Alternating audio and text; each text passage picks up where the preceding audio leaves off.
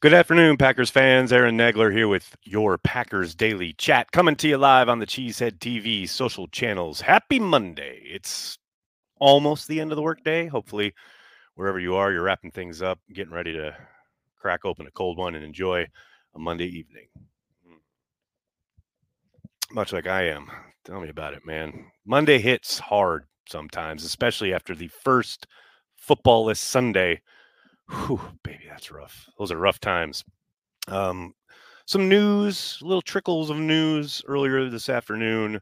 Rob Demovsky reporting that Jerry Montgomery, the longtime Packers defensive line coach, is taking uh, pretty much the same job out in New England with the Patriots, becoming Jerod Mayo's defensive line coach. Um, Montgomery, the longest tenured coach in Green Bay, came in under Capers and Mike McCarthy back in the day absolute stand-up guy, really good coach. Patri- Patriots are getting a good one. Um, interesting to see how that position gets filled in Green Bay, along with a few other guys who will be sticking around, including Ryan Downard, the safeties coach. No word yet on what his title will be, but Rob reporting that he will remain in the fold. Obviously, Downard worked with Hafley a couple of years ago, so there's some familiarity there. Um, but today I wanted to start by talking about the offense, the offensive side of the ball. And with a new coordinator and the coaching staff changes and things going on on the defensive side of the ball, I've seen a lot of chatter online, as it were, about the offense being quote set. Oh, they're set on offense, and I mean Matt LaFleur has said it. A lot of coaches say it, and it's a bit of a cliche, but it's reached cliche status because it's true. And that's the saying: you're either getting better or you're getting worse. And just thinking you're set on offense is a good way to make sure that you get worse. Now, I don't think anybody inside 1265 Lombardi is thinking that way, but on the outside looking in, I understand looking at the tear that the Packers offense went on towards the end of the year, specifically say the last six, seven games or so. It's very, you know, understandable that fans are thinking, man, just set it and forget it. Um, and it's so kind of fascinating to me. This is something I've seen a couple of times already on Twitter in the last week or so I have seen legitimate flame wars. I mean, people getting aggressive and personal because it's Twitter and that's what happens about the idea that the Packers should never, ever, ever draft a wide receiver in this next draft. Because again, they're quote set. And I'm here to tell you that is insane thinking. If there is value in a pick, say, I don't care what round, but let's say there's somebody available on day two that drops to them that they have highly rated on their board. There's no way in God's green earth they should just say, "Oh, you know what? Doesn't don't need it. We're set at wide receiver." I mean, talking skill sets. We're talking what positions, where on the field they play, what types of kind of athletic upside they bring to the table. There are all sorts of conversations to be had there, and this idea that you know, it's completely out of the realm of possibility that the Packers might add another wide receiver is absolutely insane. There is no telling what happens next season with any of these guys who, admittedly, had really good seasons in 2023. That's across the board, both the rookies and the second year guys. But man, you cannot set your watch to any of it. You have got to continue to foster competition, to find upside, to think long term, I mean, there there's no way you sit there and go, "Yep, nope, take all the wide receivers off the board." And again, I know this is like a bit of an extreme position, seemingly uh, because of something that I saw a couple of times on Twitter. But man, I just want people to understand that there, you are always, always looking to add talent and upside. And if you can find value in the draft, you absolutely pounce on it. Um, that all of that said, I would be very surprised if they utilized any kind of free agency dollars uh, at wide receiver. Now, maybe, maybe some other positions uh, if they find value there, kind of later waves of free agency. But they tend to, you know, have a track record of growing their own at wide receiver, and I suspect if there is an addition, that's where it'll happen um, in the draft. I just don't want anyone thinking like, oh, you know, they had some success there at the end of the year we're good on offense. Man, there's no telling what's going to happen next year when they get back convened, say, through the offseason program, but especially once training camp begins. I mean, I remember hearing all season long or all off season long last summer how Watson and Dobbs were ready to take over. And then we didn't even see Watson for X amount of time. And that's no shade on Watson. I know he's dealing with injuries. I understand that. But this is the point, right? Things happen and you never really know. And you cannot count on things just absolutely picking up right where they left off. That is not how it works.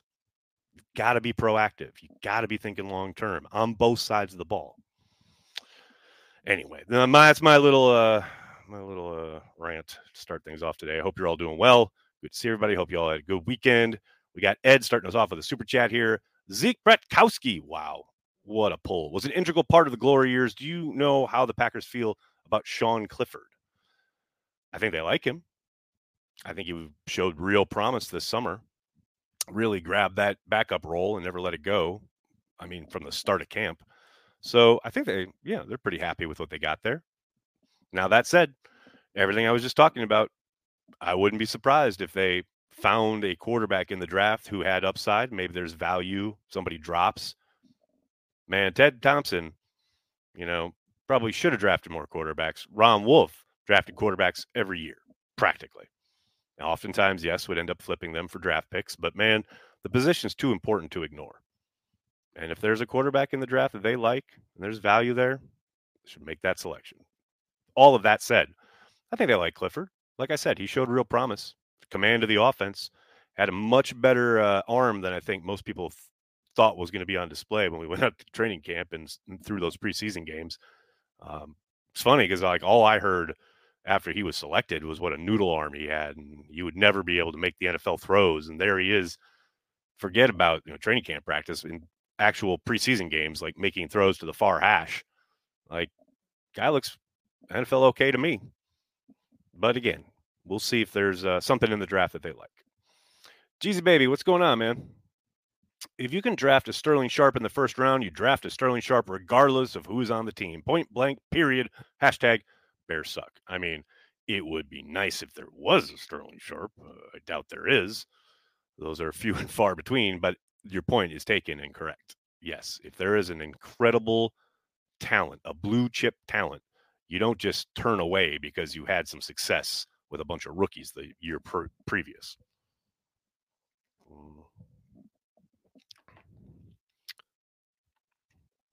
100% we could get a better running back than Dillon, even.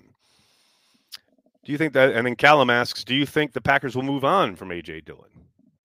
I think there's a good chance they move on. I suspect it will come down to AJ possibly giving a hometown discount if he wants to stay in the area though I don't think that's a given. I know uh, people have said, you know, oh, he'll stick around because he wants to be in Green Bay, etc. But man, you can keep a house in the area and then go play for someone else and live there in season, and then come back to Green Bay in the offseason. Hell, Mike McCarthy's still doing that, you know? So I don't think that's the automatic kind of transaction that maybe some fans think. But yeah, I think the Packers would like to. I think there's some security there. A guy who knows the offense certainly after some early season struggles this year, he certainly looked much better, moving the chains, keeping him ahead of the sticks when called upon. I mean, I think his best game of the year was that game against Kansas City, where he absolutely contributed to that that victory and their play style in that game. But yeah, I think uh, you know I'll be very surprised if they don't take a running back in this draft, and regardless of what happens or is happening with AJ. Um, you know, between AJ's deal being up and Aaron Jones continuing his awesome run as Packers running back, but continuing to age. At some point, you got to replenish the cupboard, so to speak. Uh, Let me see. William James, what's up, man? Have you heard what the strength of the draft is? That's a good question, William. I'll be asking Ben Fennell that on Wednesday when I talk to him for our weekly draft series. That said, I know um, Daniel Jeremiah today was effusive in his praise of the depth along the offensive line in this draft, saying that if there's a team out there or you know there's somebody in need of overhauling their offensive line, this is a good draft to do it in.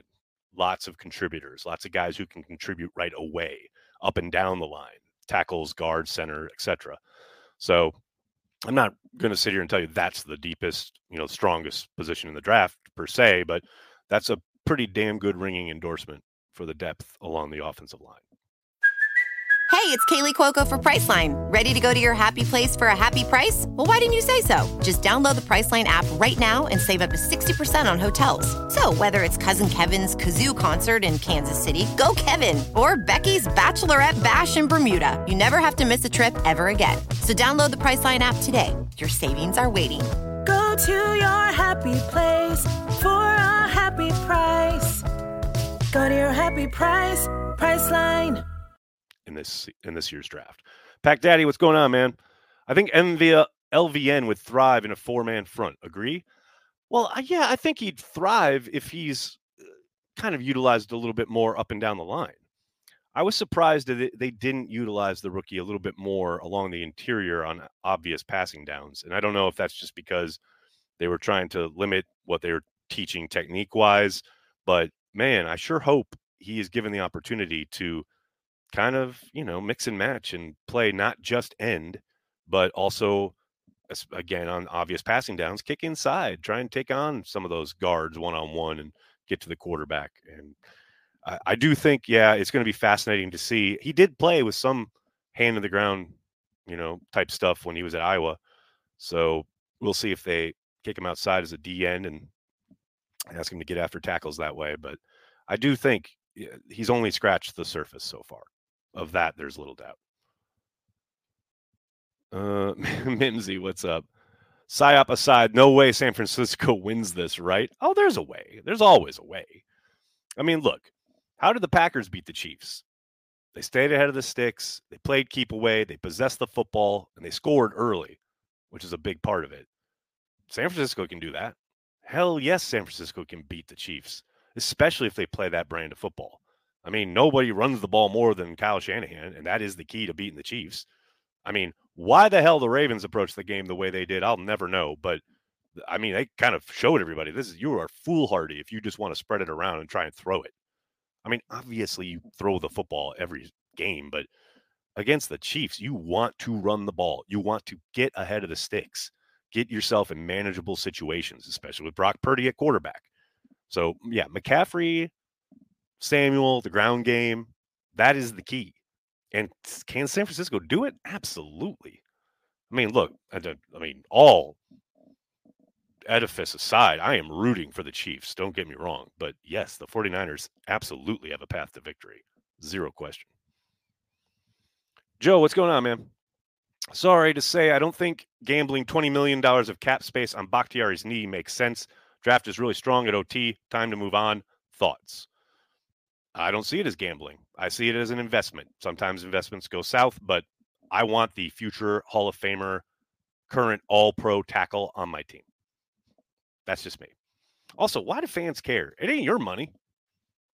Also, also, you cut him, you still have to deal with the dead cap, which is almost just as much. So now you're dealing with that cap hit anyway, and he's going and playing for someone else.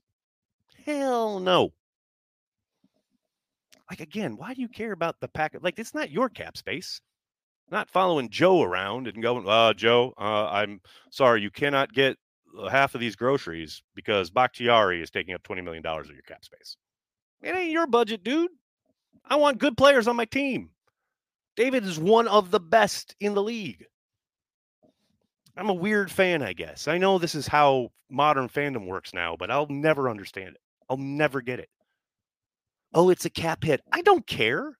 I don't care. That is literally Russ Ball's job. That ain't my job as a fan. I'm going to root for the guys on the field. I want Dave to be one of them. That's just me. I realize I'm in the minority here, and that is fine. Fan how you fan. This is how I choose. Vex, what's up, man? How good is Chiefs defensive coordinator Spags? Finally, you bring that up because we were talking about this last week it's there's a blind spot in Spag's resume that people have kind of, I guess, kind of out of sight, out of mind, have collective amnesia about because, you know, there was a point there after he lost the head coaching job where he came back to the league. I thought was it with the Saints? See, I can't even remember, but he was terrible. Uh, he was bad. I mean, really bad. But prior to that, with the Giants, he was excellent. Obviously, that's what got him the head coaching gig, right? But now here he is back with the Chiefs, and he's been outstanding.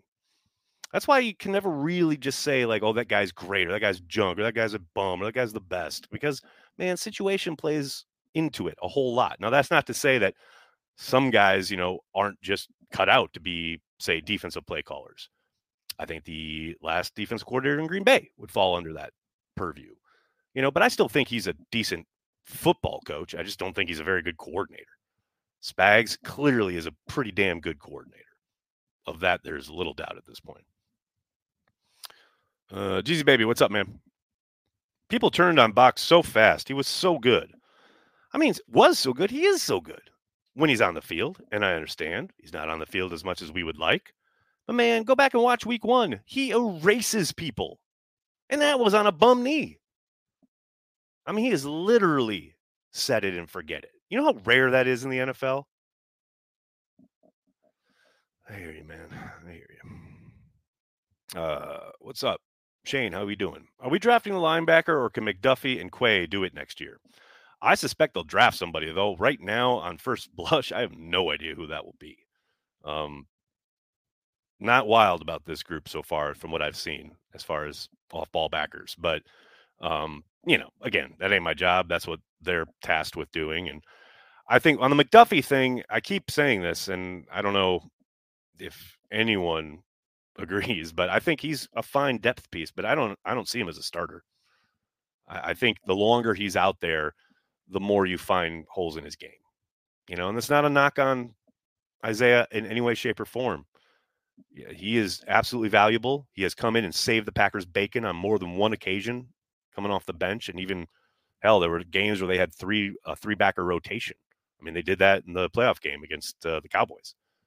But yeah, as a frontline starter, the guy you're counting on, you're game planning with week after week after week, I don't think he's your guy. I think you need to get better there. That's just me. But um, I'd be surprised if that was if they didn't add to that position this offseason. Uh Vex, what's up, man? Imagine not appreciation appreciating Bakhtiari. He is insanely good. I mean, Vex, look, I don't I don't mean to come down on anybody. I I get it. Like I understand the idea, especially again in the modern landscape of how people fan, and the cap is such a big part of it now.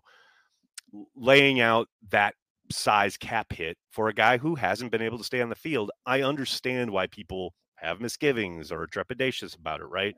Totally understand that. I just value the upside, what you're talking about, valuing what he adds when he's out there. And that's what this whole year was about as far as getting the surgeries, trying to get that knee finally right. Why go through all of this over the course of the last three years to then get rid of him?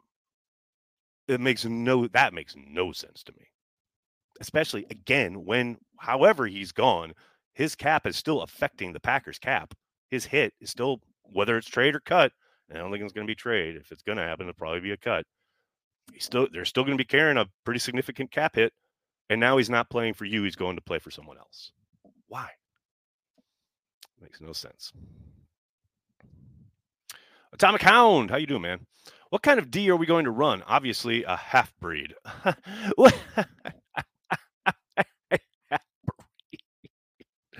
Woo! It'll be multiple. I suspect it'll be rooted in some of the principles that Jeff was privy to when he was working with Saleh out in San Francisco with the 49ers. But I also think he's added a lot of uh, arrows to his quiver since then and ideas about defense. And I suspect now, you know, we won't really know anything until we see them out there on the field week one next season. But I suspect it's going to be a pretty good kind of mixing and matching of different philosophies. And I'm, you know, the one kind of thing that everyone wants to know is if based in 3 4 or 4 3. I suspect it'll be based in 4 3 in a middle closed, you know, secondary, but that's just guesswork, right? At this point, nobody has a clue. And here's the other thing I'm not sure they are dead set on what they want in that regard. I think that's what this process right now that they're going through is all about. Having him in the building, looking at all last year's tape, looking at who they have in the building already, as far as how they work and what they're best suited for. So I think it'll be a bit yet before we have some kind of idea there. You know, I'm fascinated to see if we get Jeff at the podium anytime soon. Maybe get some some members of the intrepid Packers beat to uh, get it out of him there. Uh, Abdul, what's going on, man?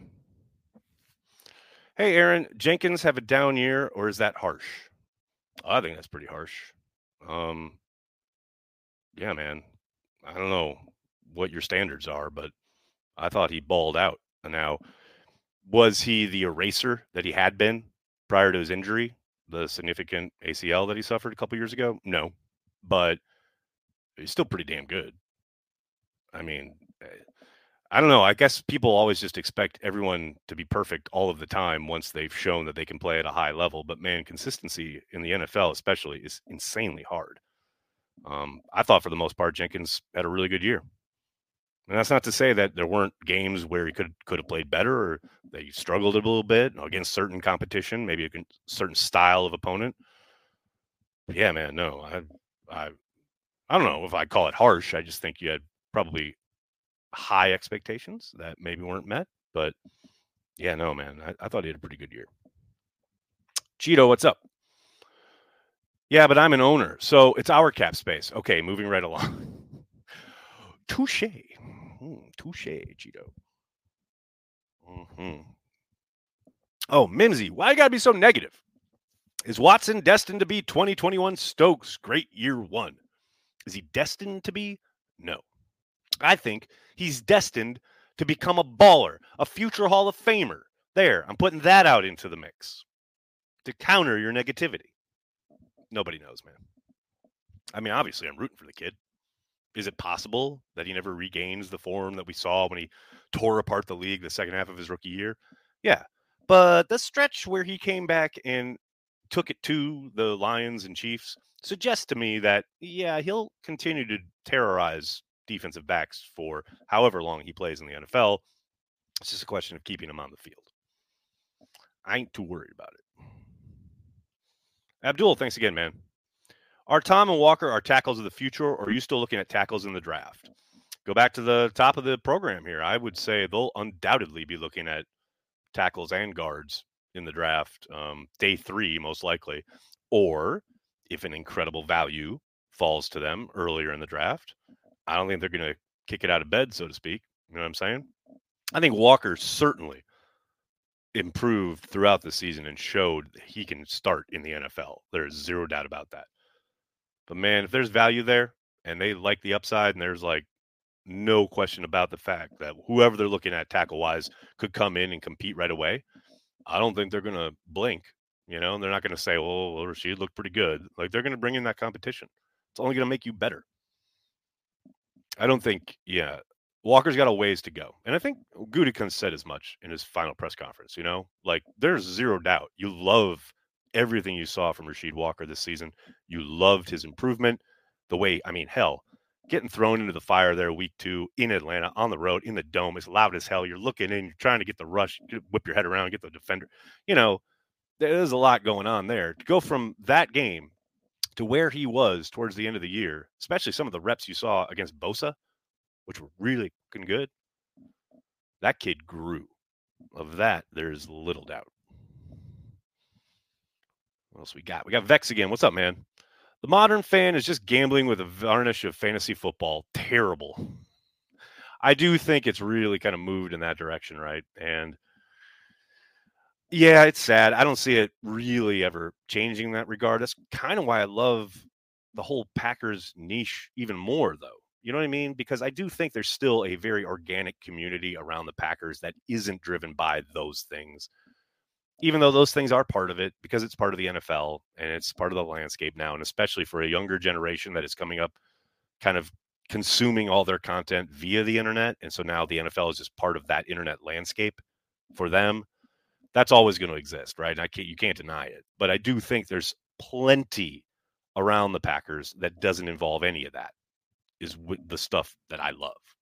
You know what I mean? The history, uh, the community, the way families still root for the Packers and pass that down. Although I will say, we had a meeting last week and Corey was Corey got me good. He was like, we were in the middle. I can't remember what we were talking about, but all of a sudden he just stopped and he said, "You know what? I probably shouldn't say this because that's Corey." He's like, I probably shouldn't say this, but I can't believe none of your girls root for the Packers. And I got to admit, he got me good because I've thought that exact thing many, many times. I'm just like, how do I have three kids and not one of them gives a shit about the Packers? Fail. Just a fail. Thomas, what's up? With all the talk about competition everywhere, do they bring in another center this year via the draft to compete with Myers? Thomas, excellent question. I think it's a legit possibility. I know they have been very complimentary of Myers, and for good reason. I think his play has improved, and I do think he found a bit more consistency as the year went on, though I don't think he ever really fully hit a stride where you're like, okay, he is our guy for the next however many years, right? But yes, I think if there's again, you guys going to hear me say it from now until the end of April. If there's value there, hell yes, you take a center. And if he's got, you know, the ability to come in and compete and make you better, I don't doubt for a second that Brian would pull that trigger. Um, these are all great questions, by the way, when it comes to the draft. Make sure you're checking out my talks every week with Ben Fennell, because Ben obviously does the deep dive on all of this stuff as far as prospects and how they might fit in Green Bay. I'll be talking to him every week throughout the season. Our next one's coming out Wednesday. So thank you for all the draft fodder because that's the stuff I'll get to ask Ben about. Oh, Jeezy baby, here we go. We got some random Packer action. Anthony Dilweg. That's it. You paid $2 to say Anthony Dilweg. Imagine yourself as a younger man, as like, you know, a 10 year old, and knowing somebody comes up to you someday, like, like Biff with the almanac, and says, Someday, young man, you are going to spend $2 of your own money to type the name Anthony Dilweg into a contraption called the internet for another human to respond to. Blows your mind, doesn't it? Pretty insane.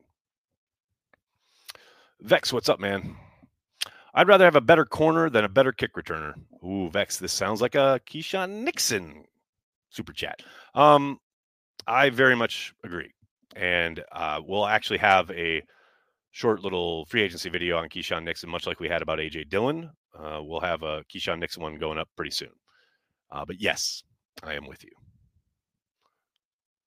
Maybe your girls can take a trip to Uncle Corey's house and see what they are missing. What's funny I the girls went to Corey's house two years ago. We went there. We were home for Thanksgiving, and we staying with my dad in Appleton. We grew, drove up to Green Bay and said hi to Corey and Rachel, and took some time at Corey's house. And Olive's takeaway was like, "That's the kind of house I'm going to have. Only it's going to be all Olivia Rodrigo instead of Packers." That was the, that was the big takeaway. Johnny Rivers, thanks for being a Care of the G Club member. Jason Horton, there we go. We are off and running. Nagler, have you ever seen a coaching staff get poached in one month like the Ravens defensive staff? Talk about a coaching tree. I mean, it's pretty impressive, right? Now, what's going to be fascinating is how these guys do in their new environs, whether that's out in Seattle, whether it's down in Miami, whether it's or in Baltimore himself. You know what I mean? Like, whoo, baby. Going to either put their stamp on the NFL or going to fizzle out big time. I'm I'm fascinated. But as far as like in one offseason to see that kind of talent drain from a staff, it's pretty rare. No question about it. When's the Cheesehead TV turtleneck dropping? All right, Minzy, now it's time to go. I can't thank you guys enough for hanging out, talking Packers each and every day, Monday through Friday, right here on the Cheesehead TV social channels. Please do me a monster favor hit like on this video, subscribe to the channel, and then tell your friends and tell your family, Cheesehead TV, we are devoted to Green Bay Packers fans worldwide. Thanks a lot, everybody. Have a great night. Go, Pack, go.